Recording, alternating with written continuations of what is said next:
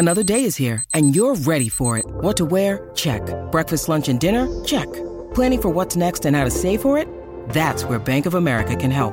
For your financial to-dos, Bank of America has experts ready to help get you closer to your goals. Get started at one of our local financial centers or 24-7 in our mobile banking app. Find a location near you at bankofamerica.com slash talk to us. What would you like the power to do? Mobile banking requires downloading the app and is only available for select devices. Message and data rates may apply. Bank of America and a member FDIC. When you need mealtime inspiration, it's worth shopping Kroger, where you'll find over 30,000 mouthwatering choices that excite your inner foodie. And no matter what tasty choice you make, you'll enjoy our everyday low prices, plus extra ways to save, like digital coupons worth over $600 each week. You can also save up to $1 off per gallon at the pump with fuel points. More savings and more inspiring flavors make shopping Kroger worth it every time. Kroger, fresh for everyone. Fuel restrictions apply. It's very difficult to keep the line between the past and the present. You believe that someone out of the past can enter and take possession of a living being? We may be through with the past, but the past is not through with us. Welcome to the Next Picture Show, a movie of the week podcast devoted to a classic film and how it shaped our thoughts on a recent release.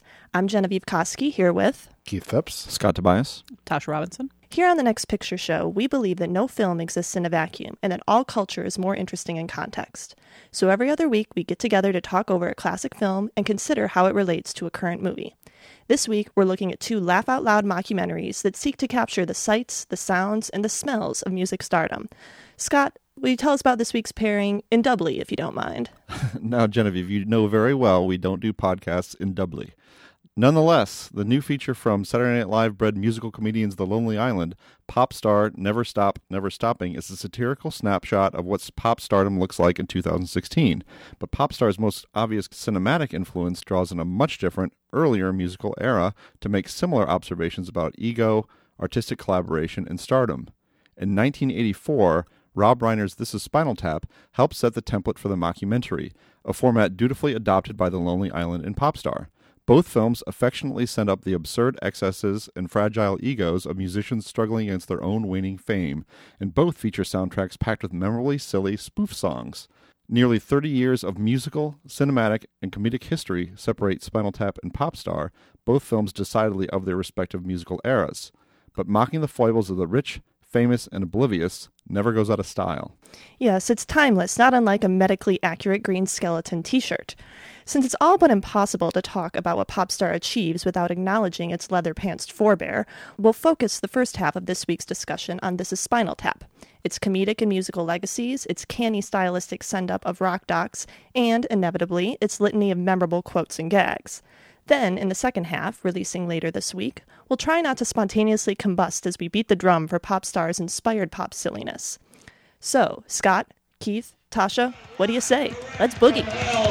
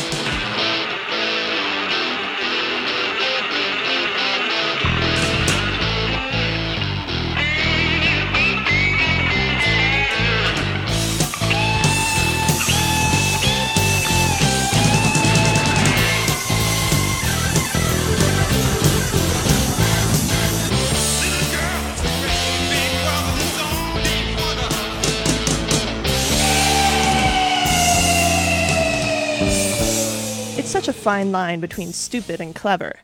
That's how David St. Hubbins and Nigel Tufnel assess Duke Fame's offensively inoffensive album cover, but it applies just as comfortably to the whole of This Is Spinal Tap. The film settles onto that fine line between stupid and clever and rides it hard for 82 short but satisfying minutes.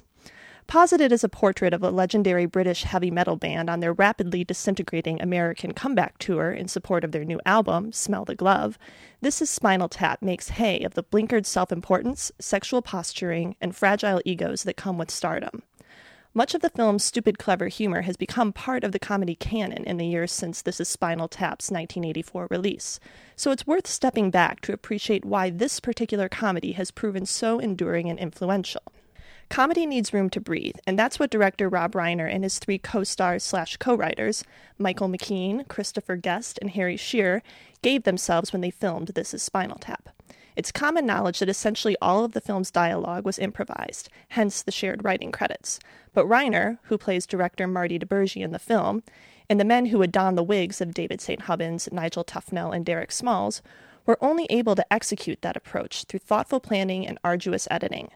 There was no script or rehearsals, but there was an outline that laid out the complexities and character interactions of each scene in Spinal Tap. And when it was over, there was more than 50 hours of footage, which means less than 3% of what was filmed made it into This is Spinal Tap after almost two full years of editing. This was a much less common and much more insane seeming approach in the days before digital movie cameras.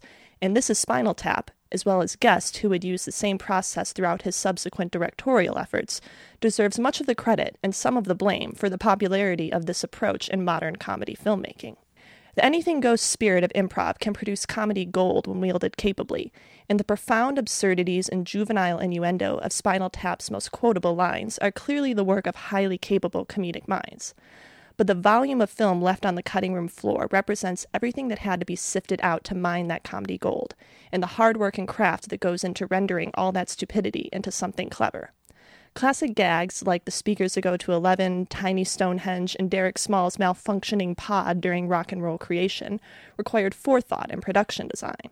The film's visual style, so immediately recognizable as a music documentary of a certain type and era, required careful study and appreciation of films like The Last Waltz, and the creation of tonally perfect archival footage, not to mention the entirety of Spinal Tap's discography and perhaps most importantly, the barbed interplay between the fire and ice of St. Hubbins and Tufnel, with Smalls as the lukewarm water between them, required the actors playing those characters to have a deep understanding of their intentions as they made their way through each scene.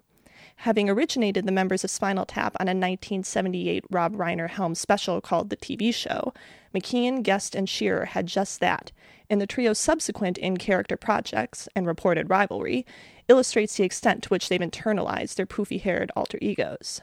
But for all that hard work and craft, the most prevalent feature of This Is Spinal Tap's humor is its looseness, the feeling that we truly are watching this group of ridiculous humans fumble their way through waning stardom together.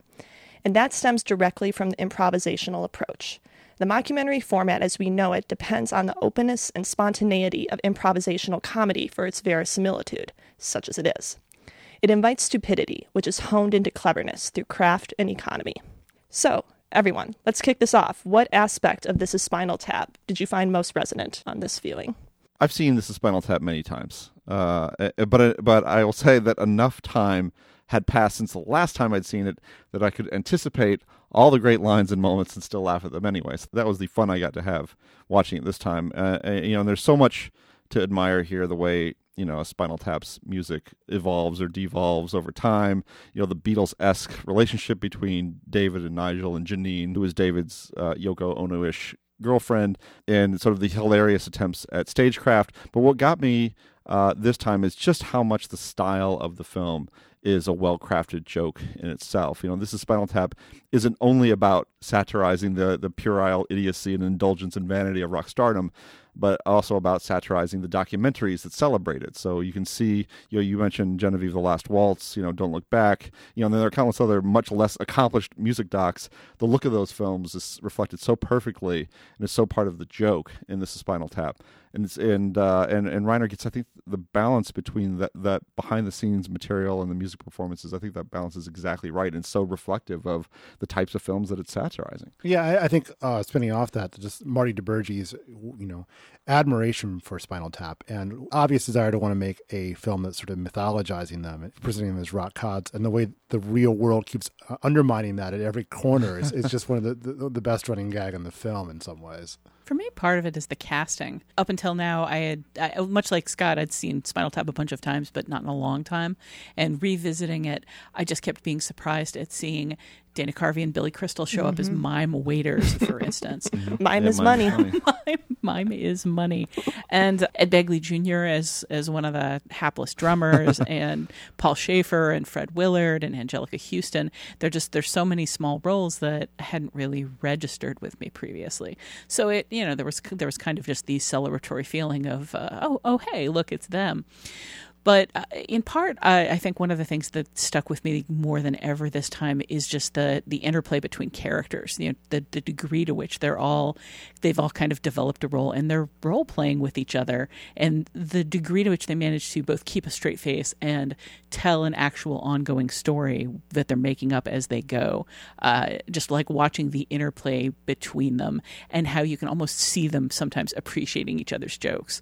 Uh, it, it's just really fun. It's interesting to me that I mean, obviously we all know the joke about the the drummers, but I, I'd forgotten that there are other people in the band. You know, it really is just about those three principles. And Janine too. And Janine, And the, the keyboardist is not is not terribly smart.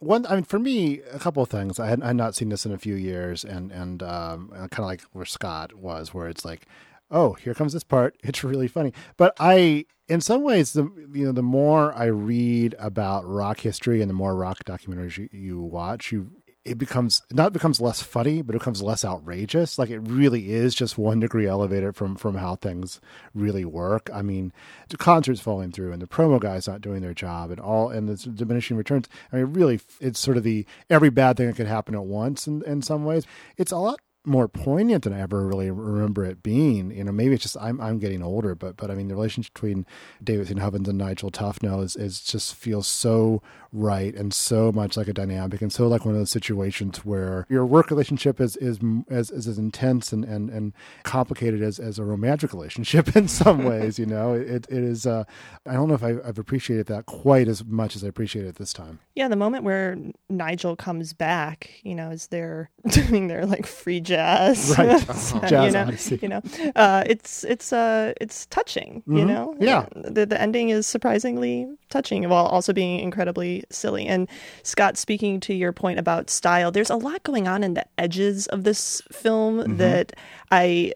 I wish I had had the time to give it a, another viewing before this so I could like kind of take a more thorough cataloging of it. But something like in that final concert where you can still hear the PA uh, playing over them, or just like like really subtle little gags like that that are just kind of part of the the world of the film. I, I like also the way there, every time there's like road crew people in the in the in the background, like undermines like whatever sort of sort of uh, uh, rock god poses they're striking because there's just these you know dudes running around doing things. You know, maybe it's a question of Marty not choosing his, his camera angles carefully enough, but it's it's it's it's a nice detail. Well, well, Marty does choose the funniest moment in the film to me is tiny Stonehenge descending from the rafters, uh, I, and that's all. That's all framing there because yeah, you- because it actually drifts below the horizon because below the stage monitors you can't see all. yeah, it. no, but you just see it coming in the background. And the thing that's that's so great about that is that you think that it's going to come down in the first verse, but it doesn't. So they go through an entire the entire first verse, and, the, and they're they're rocking out, and then they go to the second verse, and then that's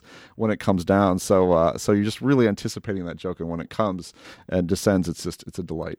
Really, for me, uh, uh, one of the best gags is when the, the pod refuses to open on stage. Yeah. And the cameras spend so much time like up close and personal, capturing that like from below, from like behind the stage, from in front of the stage. Like they're they're really it's like he's got an entire team there focused on this failure that you would probably want to gloss over. But but obviously like watching the failure and particularly watching Harry Shearer's face as he tries to play and then as he tries to like pull off getting out of the pod and then as he tries to pull off pushing back into the pod like it's so much about physical comedy so the cameras have to be really close for it. But you get the feeling of of Marty just being like get get all the cameras over there get all the cameras over by the fake the the the failing pod. What struck me about the Stonehenge thing is like I mean obviously we all know the Stonehenge gag, but even if we had not seen this movie before, you, the viewer, do know th- the Stonehenge is small before you see it. Like that is not a surprise reveal. You you Mm-hmm. know that you are about to see a tiny Stonehenge, and it is still because of the way it is framed and the timing. It is still like surprising and delightful, and that like kind of goes against a, a lot of what you uh, think of how comedy should work in not having that surprise element but there's some sort of like strange alchemy you know in, in how it's filmed that uh, makes it brilliant Oh, it, It, it just come the leprechauns. yep oh, it's in danger of I being guess, I guess the leprechauns are your your element of surprise in, in danger of being crushed by dwarves. So good. Uh, the other thing too about that is just it, it- it just you really are not prepared for just the the level of pomposity of that whole just just uh, just really how they play up the the whole story of the druids and uh, uh and, you know it's just this history that they make up and then uh and then and then the switch from guitar to uh lute or whatever instrument he's playing once when when the uh dwarfs are dancing around stonehenge i mean that stuff is all that's all gold And oh, how they danced. The little children of Stonehenge. Beneath the haunted moon. For fear that daybreak might come too soon.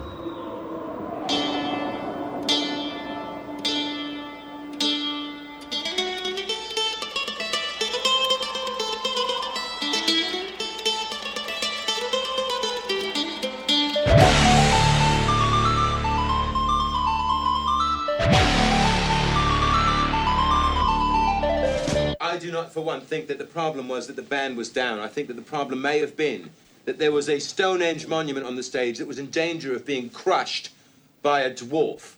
All right?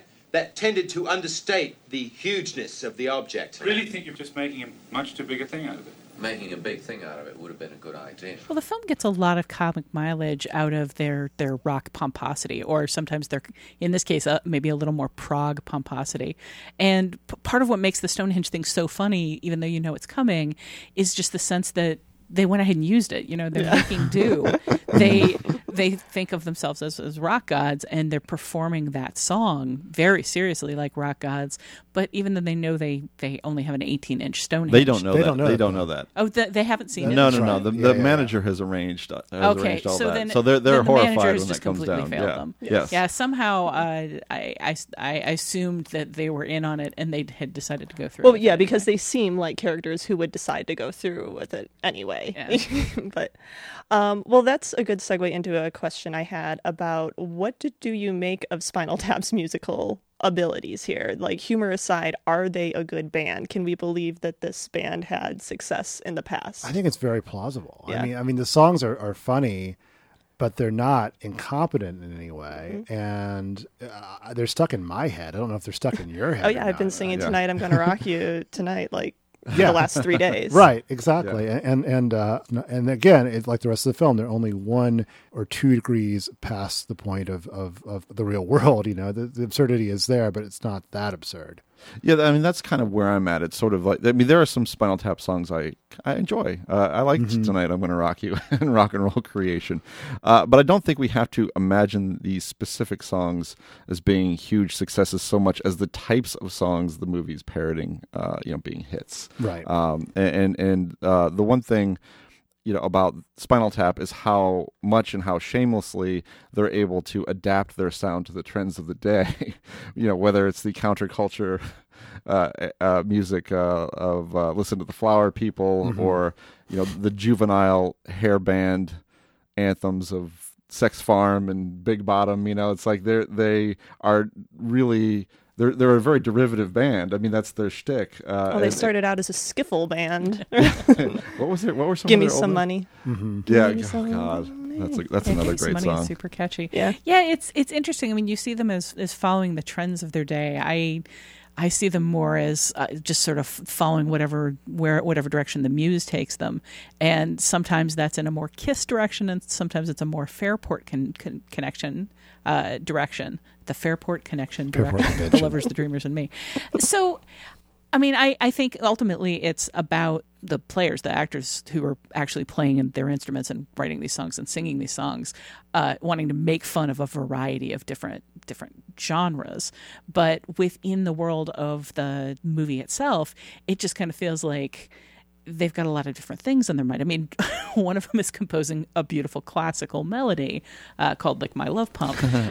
These are they're a very diverse group with a lot of different musical interests, and what makes Spinal Tap, I guess, a little less plausible for me as a, a theoretical functional band is just the idea that they have like engaged all of these different aspects of, of stuff that they've been interested in over the years and that they still do have a following at all. It, it just kind of feels like every this this seems like one of those bands that every new album would like alienate everybody that they had that had previously followed them. Well, let me counter that uh, with a couple of examples. Uh, what about Pink Floyd? Uh, where did where Pink Floyd started, where Pink Floyd ended up, are very you know an album like Piper at the Gates of Dawn is not going to be like an album like Dark Side of the Moon. Those are two completely different sounds. Or you know early Beatles and late Beatles. I mean different. I knew you were going to bring the uh, Beatles. I mean, the, I mean the Beatles is such an influence on you know the, this uh, you know the character dynamics in the film too. So I, I think we again have, have a band here that's able to uh, you know adapt its its sound to you know whatever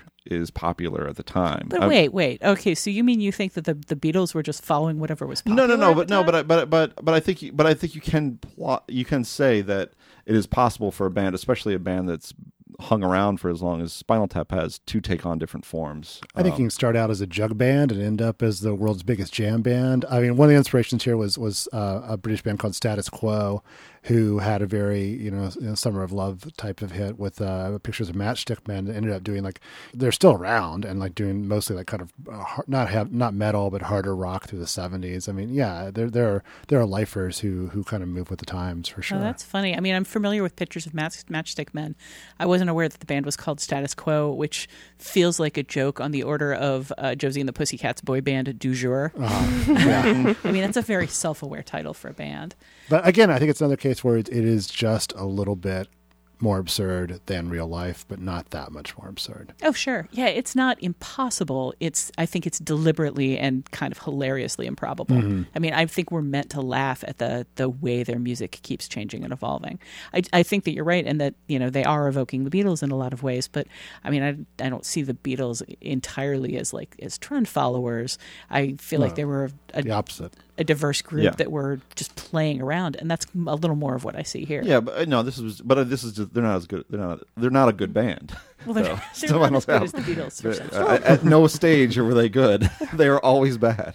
I mean, their their lyrics are silly and bad, but like I don't that little bit with the mock piece. Like, there's clearly some musical talent there, and the fact that these songs are catchy, you know. And I think it's interesting that the group is posited as a a metal band, even though you know most of the songs are more are metal in the way like Kiss is, is metal, you, you know. Mhm. But but that is a genre that fosters virtuosos you know? It, there's a lot of crossover between classical and metal eh, for for that reason. So i don't think that's why they chose to make uh, spinal tap a metal band. I think that was born of the era and the fact that, that it, there's very silly looking fashions associated with it but you know maybe maybe there's a little bit of that there. I think there's also just something about the the self importance of the rock bands of the era. I think that one of the things we're just we're supposed to get out of these characters is you know even if they are like subconsciously following trends they never talk about it within the movie. Like there's never a point where they say we're losing fans. We need to reinvent ourselves. We need to like follow the trends. We need to do what's popular right now. They're they always seem to be doing just kind of like what they feel and that gives them a certain weird authenticity even as they're being ridiculous They do have to though because things go so poorly. They do have to adjust on the fly. You know, they do have to try to figure out you know how to put an album out, how to keep a tour going. That's fa- fall, you know when all, while all these things are falling apart. Well, Um, that well that plays into a question I had about the music industry, which we sort of touched on a little bit. But you know, this movie is set in 1982, and music uh, has changed a lot. Not just the content, but the business thereof. And you know, the music industry today is quite far removed from the industry that Spinal Tap is uh, struggling through in this film. So, how do those elements parodying the music industry play to you? Do they seem outdated, or is there a more essential truth there? It's almost like the uh, the future history of, of the music industry is playing out in the film too, where it starts with this this big budgets, this lavish party, and, and all this like handshakes uh, of of the executives, and they have you know the full power of corporate resources behind them, and it kind of ends up with like the way musicians are now in a way, where it's just like depending on on a fervent fan base to support you and hoping for dumb luck and making all your money on the road and not from albums. You know, it, it is it's, it's prophetic, I think and at the same time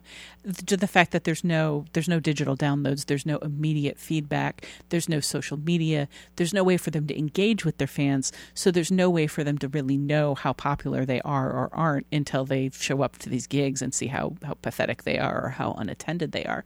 So much of the arc of the the story is built around this one album that's coming out and for them the event isn't they're dropping a single the event isn't they're dropping Tidal overnight.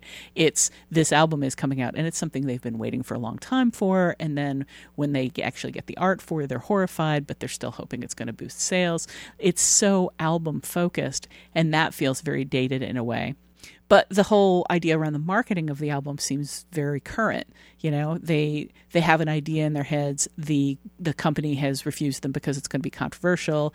They have no control. They have no input. They're getting all of these decisions passed down to them from on high that they have no control over. Like that all seems very current to me. And the fact that Kmart and Sears won't stock them. yeah, also sure. couldn't be more current. See, I actually think that the the extent to which they are kind of kept in the dark about what's going on with with album sales and and the, the extent to which their handlers kind of manage them. That feels a, a little more outdated to me because kind of of social media and instant feedback that artists get nowadays and that there's not that divide between artist and fan or artist and consumer the way that there there was. So the a- aspects of like their manager and Bobby trying to di- divert their attention from how badly they're doing like it, it seems unlikely to me that you'd be able to do that with a modern band in the modern music industry. Mm, I, I like kind of imagining like what their social media presences would be like. Like I see Nigel Tufnel as the kind of person that would be on Twitter like every five minutes, like Warren Ellis, just like here's a picture of my my amp that goes to eleven. Or which of them tweets in all caps? You know, one of them does. well, I don't think the other two would be like nearly as social media focused. Like David St. Hubbins, I could see like still hanging around on MySpace and like being annoyed because nobody was responding to his posts. And like Derek just seems like he would have missed the the social media thing entirely and be like talking to a tin can somewhere and asking how it gets to the Twitters. He he really likes Peach. well, then, then I think there would be like a there would be like a parody Twitter account just for the guitar that has all the sustain. It would just be all the just be nothing but sustain coming from this uh, Twitter account. There Uh, would be there would definitely be a Twitter account that would just be like Spinal Tap's exploded drummer. yeah. Um, so, but I mean, I think we, we get a glimpse, which we'll talk about later in, in Popstar, of, of just how um, Mm-hmm. that information is immediately available. He knows instantly that his album is not uh, a success. Um, whereas, uh, whereas you do have, uh, you know, you're much slower to release an album to understand how it's performing, to reach out to fans to come to say, uh, you know, A signing. a signing, kick my ass. ju- just, the idea, just the idea of um, Not- uh, bands do like a signing, a record signing being a, a big thing. Like, I mean, bands still do signings, but usually like at- in-store at- performances, right? Yeah, but it's it's not a thing anymore. Really, when was the last time you w- got into a record store that would have an album signing? I, the only time I've seen When was the albums. last time you went to a record store? I thought Exactly. you were going to stop exactly. there. Exactly. I went, I went to a record store today, guys. Who are you? I mean, technically, we're recording in a record store, you guys. Yeah, that's true. we are.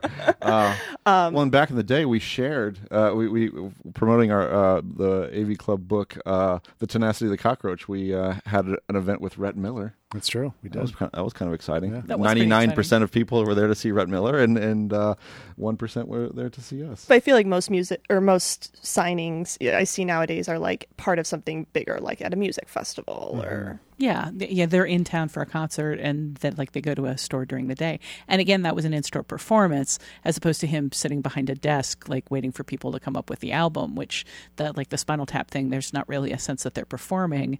They're just kind of slouching there, like they would in the studio, like waiting for people to come up to them. All right, so before we wrap, I want to talk a little about the female characters in this film, specifically June Chadwick's Yoko figure, Janine, who we've talked about a little bit, and Fran Drescher's Bobby.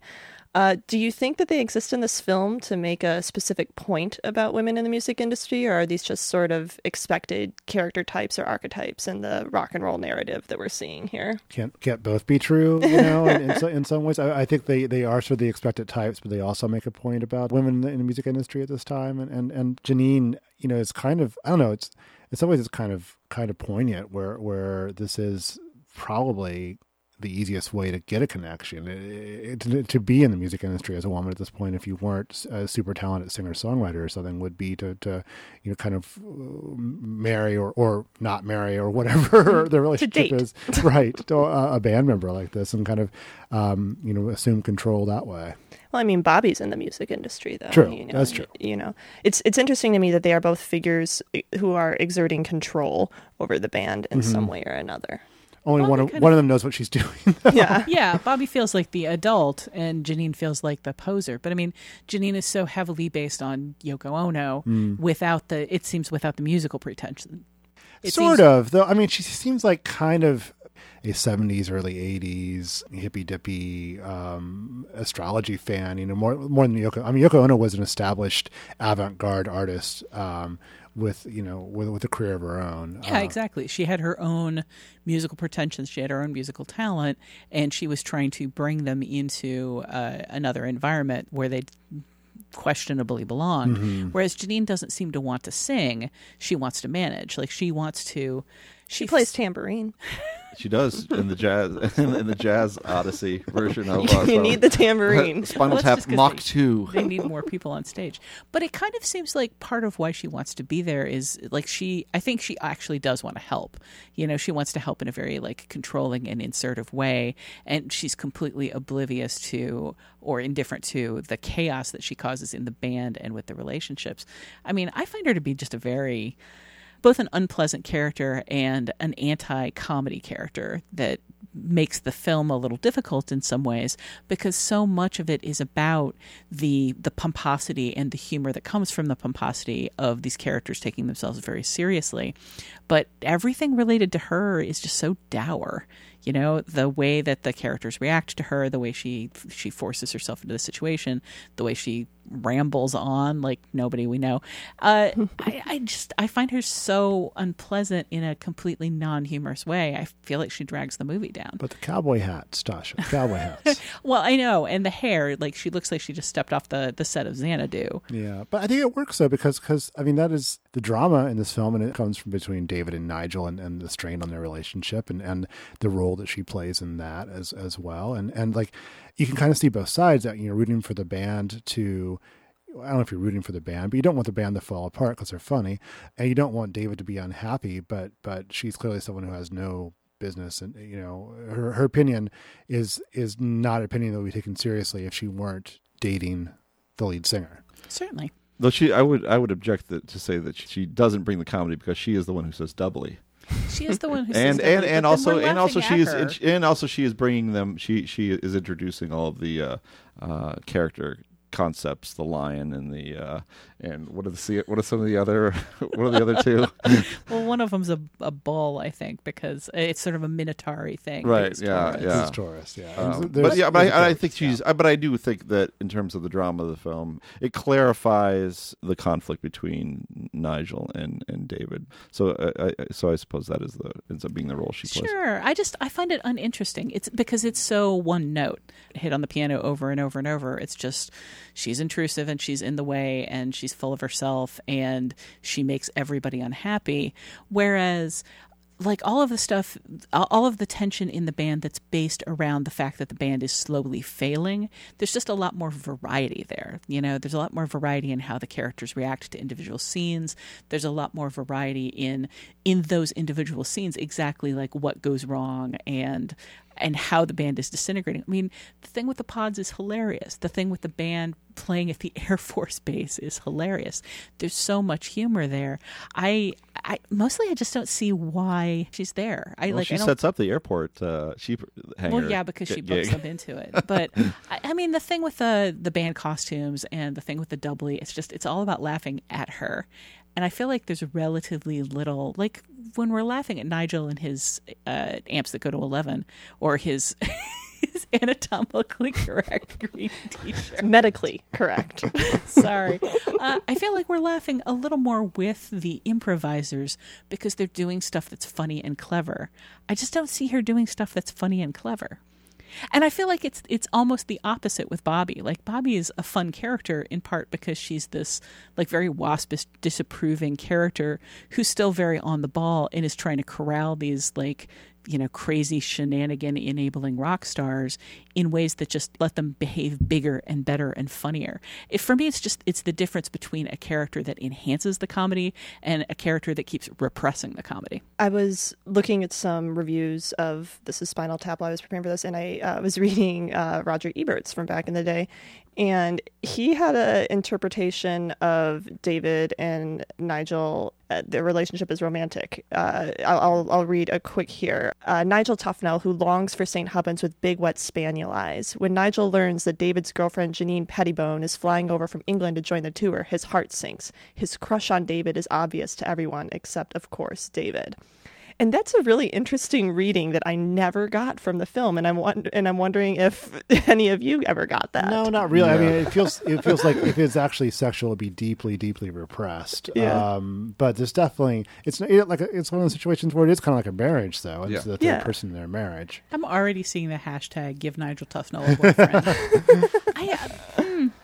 I think that's a really interesting interpretation, but no, it never occurred to me. I mean, they've been friends since they were kids, and I think I think they're all re- emotionally repressed, and they're also just kind of emotionally regressive. And what we're seeing here just feels so much like that moment in high school, you know, when the 14 year old kid who's been your friend since he was seven gets his first girlfriend, and you don't have one yet, and you sulk about it. Like that's the emotional level that I see this operating at.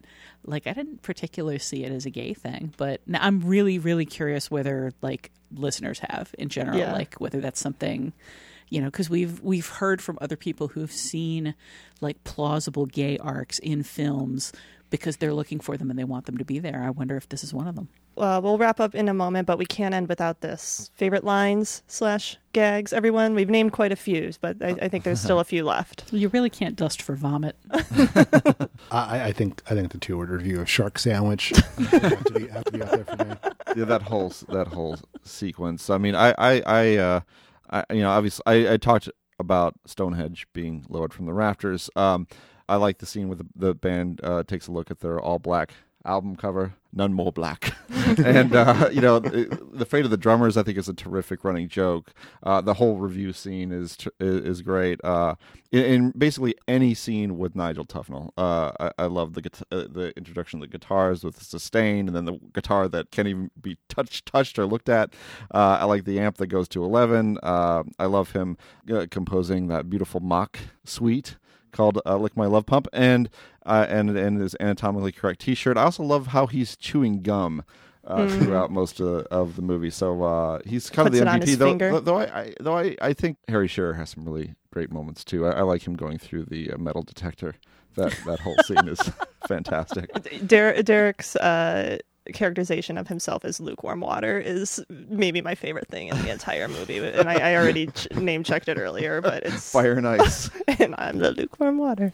I, I I'm with you. I, I do think that Christopher Guest is kind of the MVP of the film, and like I also have to give a shout out to the whole thing where he's talking about like what else he would do with his life if he wasn't in the band, and. He, he talks about being being a haberdasher or something like that's in a chapeau shop or something. You know, what size do you wear, sir? And then you answer me. what are the hours? Like that whole bit is just so absurd and so straight faced in a way that consistently went through Christopher Guest comedies. That's like that is the the heart of the Christopher Guest comic humor right there is the ability to spiral a bit out and make it bigger and bigger without ever changing facial expression. Uh, I wanted to address that that point, which relates to a point that you made in the the keynote about uh, improvisation and about the looseness of the film. I think one one of the things that they do really well, McKean, Guest, and Shearer, that other improvisers don't, that we see, you know, that I mean, because improvise improvisational style is very common now, is that I, I, I do think they are much more focused.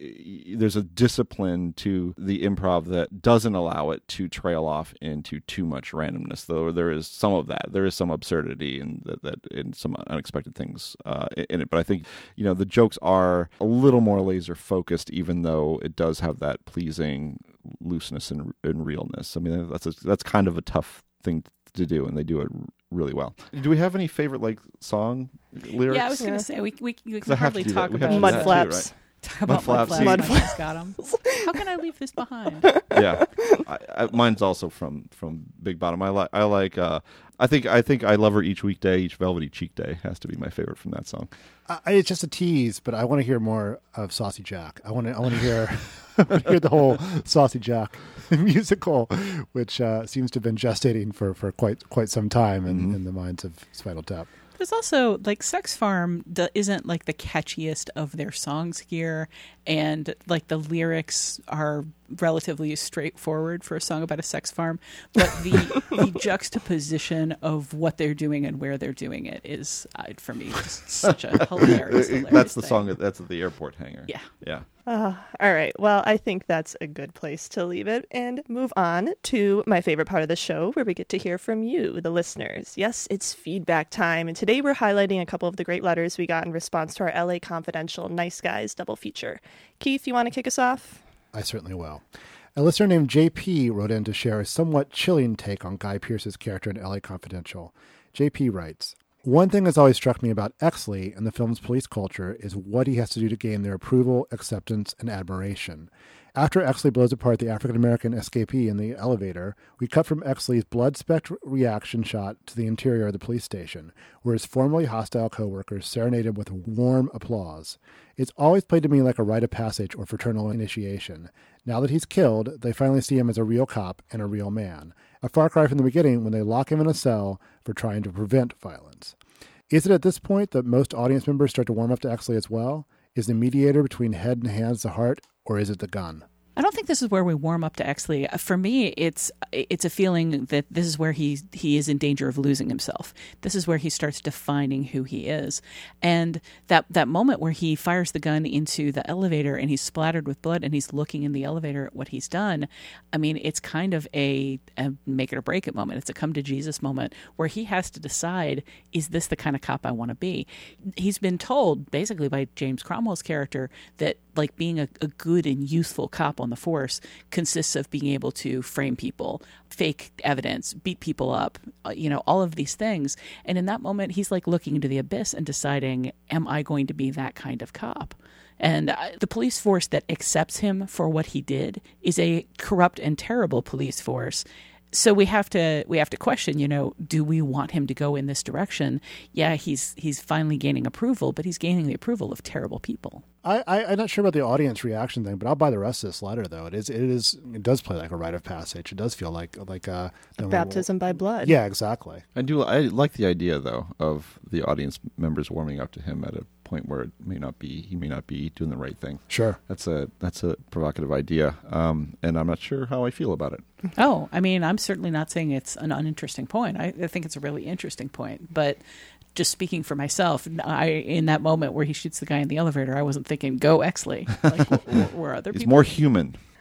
All right. Well, speaking of things that are interesting, a listener named Meg had Solid. another queen of the segue here. Uh, a listener named Meg had another interesting character interpretation. This one for LA Confidential's leading lady. Tasha, would you please share? Sure. Meg wrote in to respond to our comments about Kim Basinger's Lynn not being cut or given plastic surgery to look more like Veronica Lake. She writes, For me, it was less about Lynn not being corrupted by LA and more about her personal character and that idea of a code. Lynn seems like a character who's defined by being very realistic about exactly who she is and isn't. She's completely blunt about what she does, lays out the way Pierce Patchett treats her, why many of the women she works with are there, that she's just friendly with Sue Lefferts, but they weren't friends, etc. So many of her lines are just that kind of super direct, plain spoken realness, starting with her very first line to Bud. So it seems very in keeping with her personality that she would dye her hair. Hair grows back, but she would draw the line at plastic surgery. Because we're not talking about women getting plastic surgery to have a quote unquote good nose, but getting plastic surgery to look like someone else, even someone who, as you pointed out, was nearing the end of her own relevance. So while I don't think you can ever completely get away from the idea that Lynn's beauty is better or more honest because she was born with it, it's also a really fitting choice for Lynn.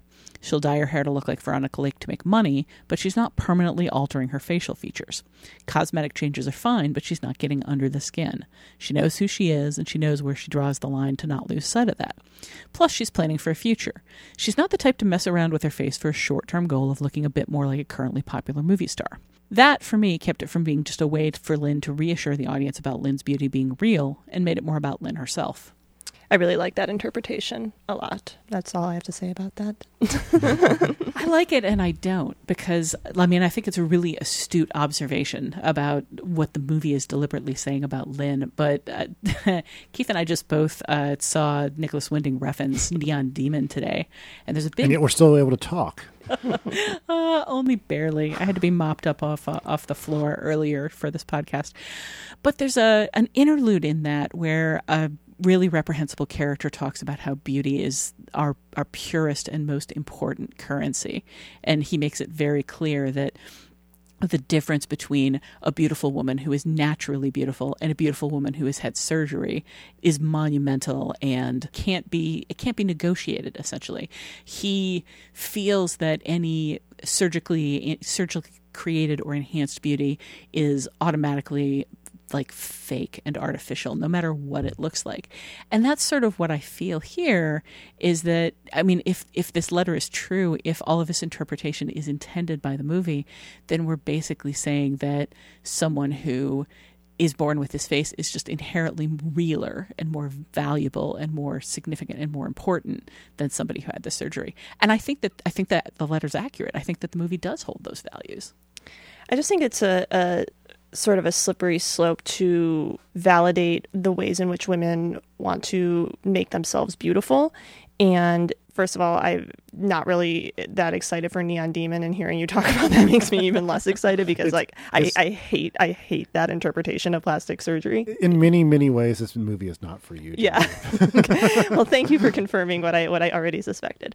So I I don't like the idea of saying that like one form of altering your appearance is better or worse than the other, but I think the idea of permanency is important in the idea of doing something that you can't change back. And I say this as someone who dyes my hair constantly, you know, and, and wears makeup and all right that. Now. Yeah, exactly. But, you know, there's something about changing your actual facial structure that is a level beyond that, you know, and it it's not necessarily a bad thing, but it does reflect a certain uh, relationship with yourself and your sense of self. And I think this listener's interpretation of Lynn kind of bears that out. Yeah, but it's not just her sense of self, it's her saleability. Like the difference between her and the other women is that they're changing themselves in order to better market themselves. And the implication is unless they they remake themselves to look like these movie stars, they are not a saleable product. But she is somehow more authentic because she she comes to the table already as a saleable product. And I, I, find that a very queasy thing, which again, I think is, as this letter says, like part of the movie and is implied by the movie, but it's a really skewed value system. Which I guess is part of the point, you know, that Hollywood has a skewed value system that, you know, the, the, the entire star system is a skewed value system. I'm not sure that the movie critiques it as much as it necessarily should. All right. Well, last but not least, a listener named Dylan wrote to us about the nice guys and a specific character trait we and perhaps the film glossed over. Scott. Uh, sure. Uh, Dylan writes One thing about the nice guys that puzzled me was the way Holland March's drinking and possible alcoholism were handled. His introduction sees him waking up in a bathtub with water, wearing a suit, presumably after passing out there the night before. He is chastised comically by Jackson Healy for his drinking at a party when they are supposed to be working, and his daughter drives him around because of his heavy drinking. So clearly, it's established he has a drinking problem. What I found odd and almost troubling was the way it was handled overall. For the most part, it's played for comic effect, but there are a few scenes where it's handled with much more gravity, most notably when his daughter yells at him and calls him out on it. I was in a lot of ways waiting for this moment, so it felt jarring when it was nearly immediately dropped for a comic moment of Holland successfully calling back Jackson with a hint that he knows important information. Uh, I was curious to know your thoughts on this subject. What are our thoughts on this subject? I- I did, did it register? It didn't register that strongly to me the uh, uh, that aspect aspect of it, but I guess it probably should have. No, and Jackson throughout the movie waves away drinks. He's obviously someone who's into work on his sobriety, and the end, the last scene he's drunk. I, th- I think it's just a, it's it's a bit of black comedy. It's a, it's a dark joke. I don't think that takes away from the seriousness of of alcoholism throughout the rest of the movie. It just kind of gets a, you know the the punctuation mark is not what you're expecting, and, it, and it's a little grim. Yeah, I mean, I think it's also just an occupational hazard of this, of whatever, of this type of work. I mean, just a, it's another feature of this of this genre that is being, uh, you know, put in there. But but I guess maybe um, maybe it is addressed a little more deeply than I thought.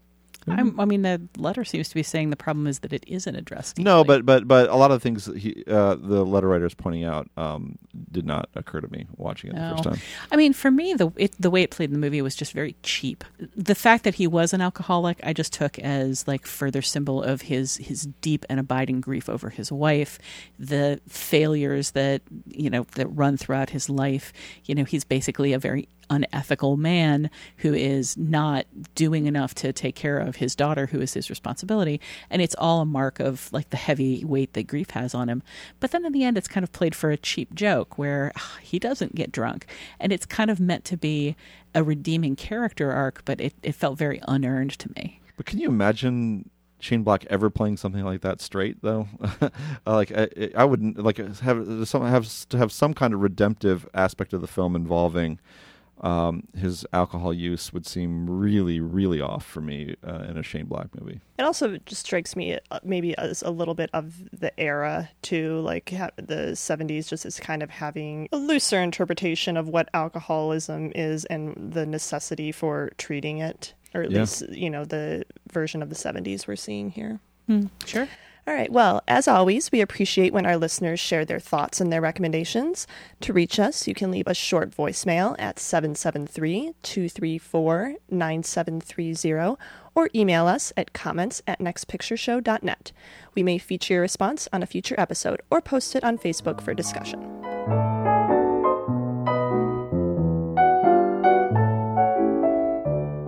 And that's it for this episode of The Next Picture Show. In the second half, we'll bring Popstar to the stage to see how it builds on the precedent set by Spinal Tap. You'll also get to hear this. hilarious like andy samberg like wrinkled schnauzer face that he does Look for that later this week. Or better yet, subscribe to The Next Picture Show on iTunes or your podcatcher of choice.